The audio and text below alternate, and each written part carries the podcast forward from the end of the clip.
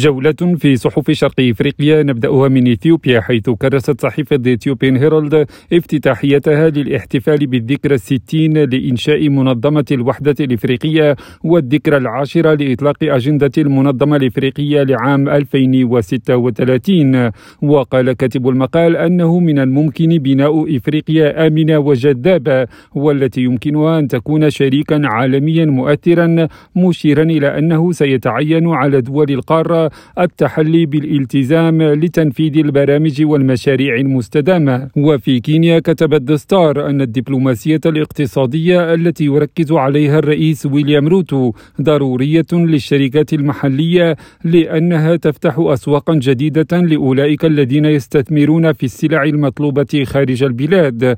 وأشار كاتب المقال إلى أن هذه الأسواق الجديدة تدعونا أيضا للتفكير فيما وراء المنتجات التقليدية التي ننتجها كدولة مشيرا إلى أنه بالإضافة إلى الصادرات التقليدية للشاي والقهوة والزهور هناك منافذ جديدة للمكسرات والأفوكادو والخضروات الطازجة. حكيم نظير راديو نيروبي.